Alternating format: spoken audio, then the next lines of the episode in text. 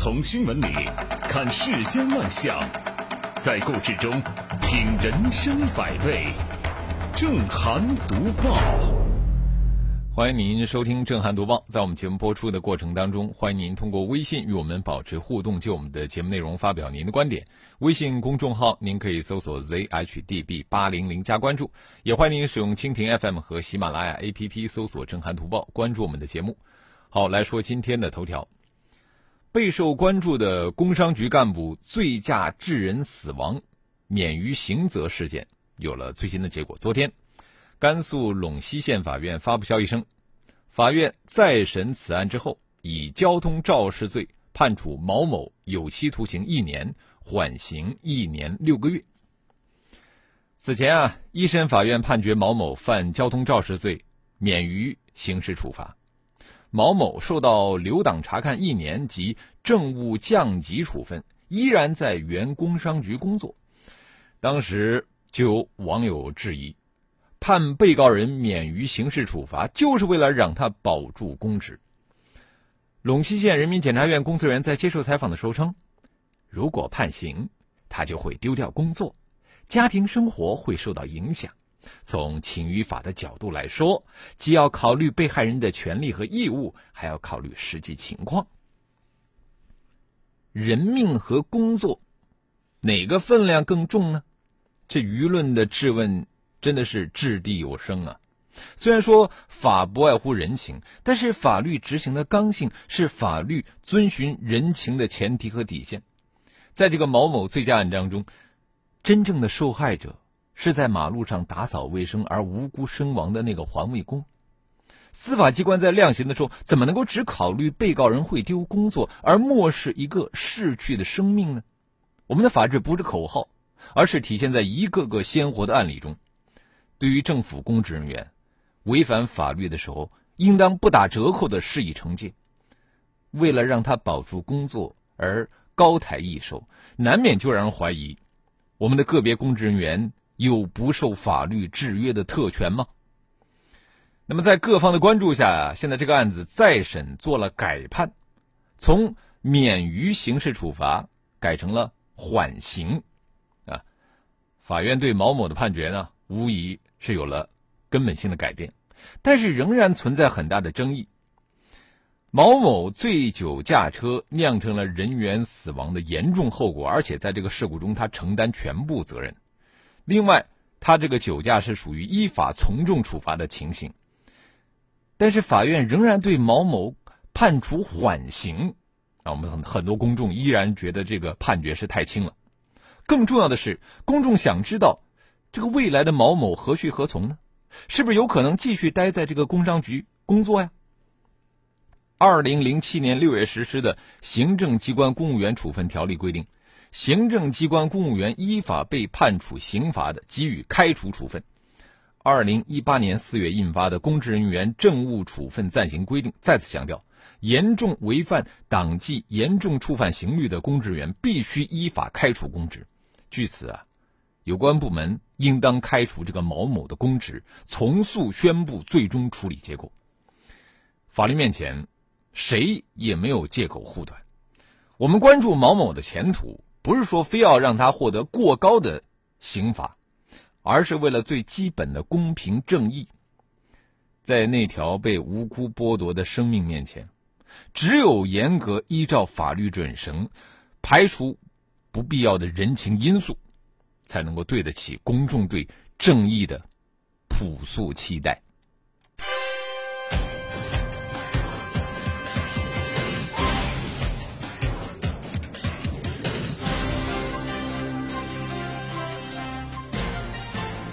这里是正涵读报。说了有争议的醉驾案，我们再来说一场蹊跷的火灾。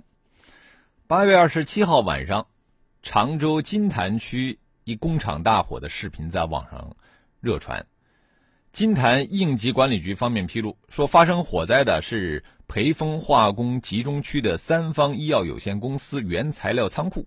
而整个园区呢，在二零一八年五月就已经关停了，失火的企业也已经注销停产。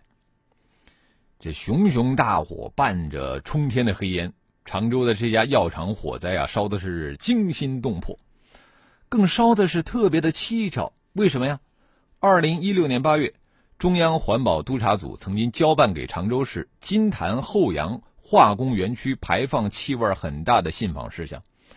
二零一八年六月，因为没有能够满足五百米卫生防护距离内居民全部拆迁的要求，金坛区取消培丰化工集中区产业定位。按化工企业整治要求，对所有的企业实行关停并转。停产已经一年多了，水电气都中断了。按道理说呀，这个涉事的化工园区已经不存在人员和生产活动了。可就是这么一个已经停产的园区，却被一场大火暴露出危机四伏的一面。网络流传的火灾视频当中，我们可以听到有网友称“不断电，化工厂”。在偷偷的生产这样的声音，而在金坛本地的网站，关于培丰化工集中区停产的质疑和传闻那更是不少。很多人说反映啊，说这个化工园区停产之后，依然常常闻到刺鼻的气味，并且呢，向常州当地的环保部门投诉多次，但是都不了了之。那么这些质疑是否属实，仍待查证。呃，因为化工企业的特殊性，不是说有气味。呃，就可以断定它是在生产，是吧？但是至少面对接连不断的投诉，我觉得当地有关方面应该展开深入的排查，因为这个问题是不能够回避的。查起来也也并不复杂，是吧？你，既然化工园区已经都断水、断电、断气了，那就直接调出水电气的账单，是不是停产？那不是一目了然吗？关而不停，伤害的不只是执法公信力，更是当地的经济秩序和环保治理局面。呃，就近年来啊，这种污染企业关而不停的事件是时有发生。二零一七年六月，环保部就曾经通报说，有十六家被查封的企业撕毁封条，继续违法生产。有鉴于此，我们跳出个案来看，就是针对污染企业关而不停的现象，我们真的有必要建立完善的执行和跟踪机制，一定要重视公众力量的参与，确保不留执行的死角。那么这次火灾虽然没有造成人员伤亡，但是我觉得调查问责不能够轻描淡写。化工园区到底有没有关而不停，应该要调查清楚。更要紧的是，这场大火也该烧醒某些基层环保部门心里的那根弦儿。啊，该采取什么样的措施杜绝污染企业光而不停现象，应该摆上日程了。这里是正涵读报。说了失火的关停工厂，我们再来说的这家超市，它是因为生意太火了啊而暂停营业。据《新京报》报道，八月二十七号，美国零售业的超市巨头好事多在上海开了中国大陆的首家旗舰店，结果因为购物者爆满，啊，开业只开了半天就被迫暂停营业。这个场面不仅超出了超市的意料。更让很多人觉得匪夷所思。你看，现在这个传统的超市生意都不好啊，整个的商超业是备受煎熬。什么家乐福啊、麦德龙这些，他们在中国区的业务也是步履维艰。好事多这个新亮相的巨头如此的受到追捧，这个背后隐藏的消费密码真的是值得深思。其实就模式来说呢，好事多它有点那种逆向而行的意思。好事多的经营模式啊，就是会员制加有限。精选商品，收费会员啊，这个和我们互联网信奉的免费逻辑真的是格格不入啊！还有这个有限精选商品，这个是对无限游戏的否定啊！而且呢，定制商品，这是对这个行业供应链的深度改造，是又苦又累的生意。好事多的这个模式更像是落地的电商平台，那它所提供的不是单纯的那个卖东西，而是一个带有服务性质的平台，它的会员。除了能够享受到更便宜的商品价格之外，依附于它上面的附加值其实也非常吸引人。你比方说啊，会员可以在超市里头享受到免费验光配眼镜儿、免费听力测试配助听器很多的服务。此外呢，作为好事多的会员，甚至可以在任何时候申请无条件的退会员卡，并且得到全额的退款。这种政策啊，它很大程度上决定着用户是不是会毫不犹豫的去购买某种商品。建立了忠诚度啊，这种策略无疑是非常好的。那事实上呢，好事多已经不再是单纯的商超，而是能够让人重新的走出家门，走进超市，享受一家人一起购物的那种快乐的消费新模式。这种体验感是我们的线上零售永远无法实现的，是吧？也是很多线下商超所不具备的优势。那么，如果说我们用中国零售行业的习惯逻辑，我们的确很难理解，说一家老牌商场它为什么那么火爆？中国零售行业。无论是我们传统的电商平台，还是更传统的线下卖场，他们此前信奉的都是什么呢？都是渠道流量逻辑。他们所思考的核心啊，都是怎么样更有效率的获得客人和销售。流量电商的本质就是把这个线下的流量和渠道搬到线上啊，只要呃围住消费者，就能够实现利益最大化。而相反，好事多做的是更慢的需求逻辑。就是什么叫需求逻辑呢？就是站在垂直消费者的角度去思考问题，通过各种各种手段去满足消费者的需求。零售行业啊，向来就是围绕着人、货、场这三个要素做文章。事实上，过去三十多年，呃，很多的从业者都把这个秩序弄反了。他们执着于先建立一个卖场，然后把货卖给人。那么，一旦流量如果陷入了瓶颈，啊，就。不得不去想办法创造新的销售通道。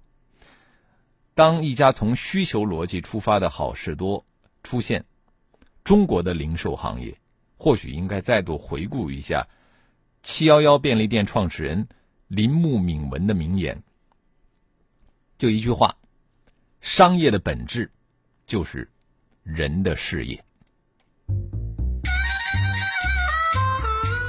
这里是正涵读报。咱们的商场超市啊，真的应该跟人家的这个好事多好好学一学啊！继续说的新闻是告诉咱们，如果说因为狗患您的权益受损了，您得要学一学这位张先生。据新快报报道，因为小区狗吠噪声过大，佛山一个小区的男业主张博称，他长期受到这个犬只呃吠叫影响了休息，出现失眠、脱发等症状。在协商无果之后呢，张博把这个小区的一个狗主李暖告上了法庭，要求赔偿精神损害抚慰金。经过审理，顺德区法院作出一审判决，李暖赔偿张博精神损害抚慰金五千元。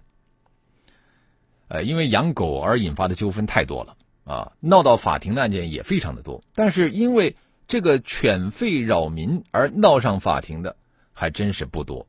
因此呢，这起案件的审理和判决啊，具有司法典型意义，我觉得值得我们每个人思考。这个男业主张博长期受到这个犬吠声困扰啊，虽然说多次和邻居去沟通，总是不被当回事儿。这个养狗的邻居认为，这多大点事儿啊？你是不是太矫情了呀？一个小区里边怎么可能没有养狗的叫声呢？哈，在协商无果的情况下。张博就把这个养狗的邻居告上了法庭，要求养狗的邻居和物业公司支付精神损失费三万八，以及医疗费、误工费、打印费、交通费一万六千八，要求法院责令养狗的邻居立即把这个狗搬走。尽管说啊，这起案件的诉求最后法院并没有完全让他满足，法院判决的赔偿数额和这个诉求呢是有一点距离的，只是判决了五千元的精神损害抚慰金，可是。要知道，这真的不仅仅是赔偿多少的问题，而是这样的判决本身就是我们的司法进步。好，一段广告之后，我们马上回来。阳光打在你的脸上，温暖留在我们心里。新闻会过时，声音转瞬即逝，甚至信任也会偶尔消弭。只有真实真诚，才把我们的心灵联系到一起。评论不空谈，执着不偏激，理性不麻木，脆弱不沉沦。日子在交织着泪水和欢笑中匆匆流逝，日子也在交织着担忧和希望中匆匆走来。正涵读报，欢迎回来，这里是正在直播的正涵读报。刚才我们讲到了佛山小区的一个男业主张博，因为长期的被这个狗叫声影响到了休息啊，出现了失眠脱发的症状。后来他就把这个狗主人告上了法庭，然后后来这个法庭呢一审判决狗主人要赔偿五千块钱的精神损害抚慰金。我们过去面对这种犬吠扰民，一般都是私下协商。那么犬吠扰民判赔五千，更大的意义在于。法律对市民权益的维护，那即便是这个犬只没有伤人，也支持了市民的合理诉求。我们的犬吠扰民呢，不该总是依靠民间去解决，不该总是靠私下去协商。治理养犬乱象，我们就要多一些权益精神的觉醒，就让法律成为无序养犬的打狗棒。犬吠扰民判赔五千，这个案件对于养狗乱象来说，就是一次好的警示。养狗要合法，啊，但是仅仅合法还不行，还需要坚守不扰民的底线。啊，我们来看一看微信平台啊，这个马吉他说坚决不接受这个工商干部现在的轻判，设想如果没有曝光就免于刑事处罚，呃，坚决支持家属继续告下去啊，让这个这个人要坐牢啊，同时。家属应该经济赔偿，呃，支持打黑除恶啊，打的就是这种黑，这种恶。实际上我要告诉马吉的是，这个工商干部之所以能够轻判，是因为他获得了家属的谅解，因为他赔款这个到位啊。你看，这有时候啊，在这个案子的背后有一些东西啊，也是让我们很无奈。一团和气，生命和工作哪个更重要？这得看是谁的命，谁的工作。原生已空说：“这种判决，法官渎职，肯定也有领导们给压力。老故事、老套路，但是管用。”呃，校官云书说：“在某些人看来，法律好似橡皮筋儿，有时松来，有时紧啊。呃，如果说选择性执法不杜绝，或稀泥执法不禁止，那么公平正义就是海市蜃楼。”学爬树的鱼他说：“醉驾现在都要拘六个月，呃，致死才一年还缓刑啊，这个判决也太可笑了。”垫脚石，他说：“真是好法官呐！啊，法理不外乎人情啊，为醉酒肇事者挽留了工作，挽救了一个家庭，真棒！我觉得应该给陇西法院送个锦旗。”说的都是反话。刘小团说：“酒驾撞死人，花点钱就没事了吗？照这样的判决，玛莎拉蒂事件是不是也可以花钱赔偿啊？也不用承担刑事责任？”玛莎拉蒂的事件呢，可能从一开始就是全民关注，所以现在啊，这个操作的空间非常有限啊。像你说的这种不承担刑责，那是不可能的了啊。木子李，呃，判决酒驾不够醉，那得再喝两杯。小周米江他说：“天道有轮回，偷偷的生产。当初开建这个化工园区后，呃，啊，开建这个化工园区后洋人可没有少闹，害人害己的企业，苍天饶了谁？”小雨儿说：“欢迎好事多来无锡，价格低，哪个老百姓不喜欢？”发如雪说：“呃，咱们的电商还是有很多问题，假货多，而且质次价高。”嗯，好，我们也欢迎更多的朋友可以就我们的节目内容来发表您的观点。微信公众号您可以搜索 zhdb 八零零加关注。呃，前面说的这个狗患啊，狗患难治，真的说多了都是泪啊。啊，一方面需要我们的政府部门动真格的加强治理，另外一方面就是咱们得学学啊法律，然后用法律武器捍卫自己的权益。我继续要说的还是学习，学什么呢？学习系鞋带儿。昨天的钱江晚报报道，八月二十七号在浙江杭州采荷中学新生军训现场，初一新生们比赛系鞋带儿。原本以为对于十多岁的孩子来说，这是一件非常简单的事儿，哪知道，竟然有百分之三十以上的学生不会系鞋带很多孩子怎么都无法这个把这个解下的鞋带正确的穿回鞋帮的小孔里边。很多孩子啊，竟然主动提着鞋子去找老师求助啊，这真的是让人大跌眼镜啊！哎呀，你说系鞋带为什么难住了那么多孩子呢？啊？问题出在小孩儿，但是根子还是在家长身上。孩子们其实不是学不会，而是他们压根儿没学过那家长呢，或是出于方便等因素考虑啊，给孩子选择没有鞋带的鞋子，或者是对于系鞋带之类的小事儿呢，平常都习惯性的代劳了，从而就导致我们的孩子们失去了学习系鞋带的机会。呃，不少孩子就成了生活的低能儿。一桩小事儿，其实这背后折射的就是我们劳动教育缺失的大问题，真的是值得引发深思。孩子们的学习负担那么重，他们哪有时间做家务啊？哎，这就是咱们很多家长的想法啊。呃，孩子要不要参加劳动，很多时候并不是缺乏时间，其实就是我们的观念问题。家长呢，固然要学会适当的放手，其实我们的学校劳动教育同样是亟待改进，因为在现在这个应试教育的大氛围下呀，教育价值取向是唯分数论啊，重纸面考试，轻生活技能。那么，作为教育者，我们部分老师对于劳动教育的认识，仅仅是停留在这个劳动技能层面啊，认为说劳动我们不能挤占正课的时间。那么，在这样的情况下，你说这个劳动教育怎么可能不被淡化和弱化呢？呃，所以说从这个意义上讲呢，杭州采荷中学的系鞋带比赛啊，真的是别开生面，值得借鉴。尤其难能可贵的是，这样的比赛并非只是一个对外宣传的噱头。啊，这个学校说他们还会重视学生在洗衣、烹饪，啊，还有教室值日、社区服务等方面基本劳动技能的培养，系统的对包括什么叠衣服、叠被子、洗衣服、烹饪等在内的劳动技能进行考核，啊，给这个学校点个赞啊！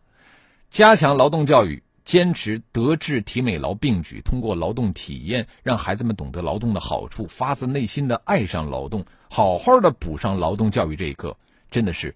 当务之急呀！这里是正涵读报。最后的话题呢，我们要聚焦到的是一个遗产分配的话题。最近呢，上海有一个老人的做法呢，引起了很大的争议。这个老人明明有一个女儿，但是呢，他却把自己的遗产和房产都赠送给了保姆。这究竟怎么回事呢？二零一八年十一月二十五号。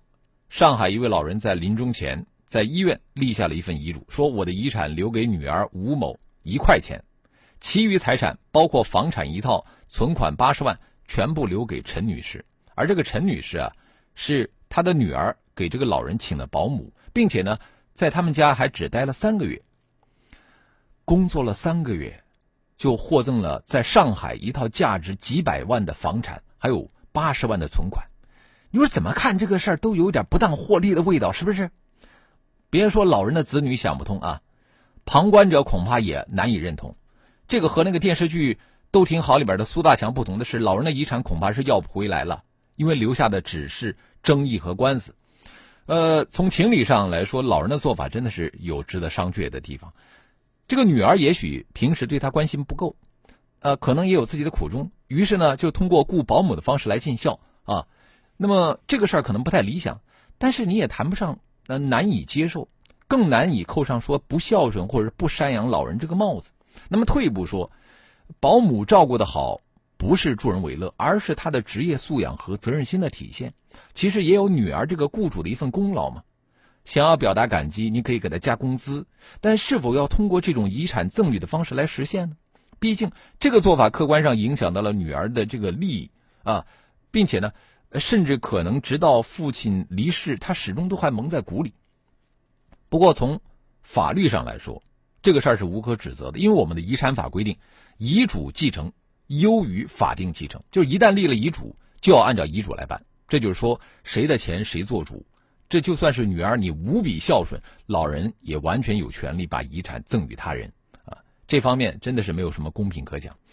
呃，这些年来呢，类似的案例还真不少啊。更常见的是，老人有这个重男轻女的观念啊，对女儿继承权进行了剥夺，这些都不是求助法律可以立竿见影能够解决的。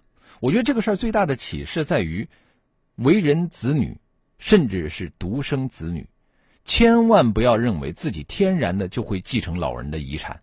如果说不够孝顺，或者是在老人最需要关心的时候你不在场，就难以避免出现类似的情况。所谓。防火、防盗、防保姆的合理性恐怕就在于此：给你是情分，给外人也是受到法律保护的。好了，今天的读报就说到这里，更多的交流，请您搜索微信公众号 zhdb 八零零加关注。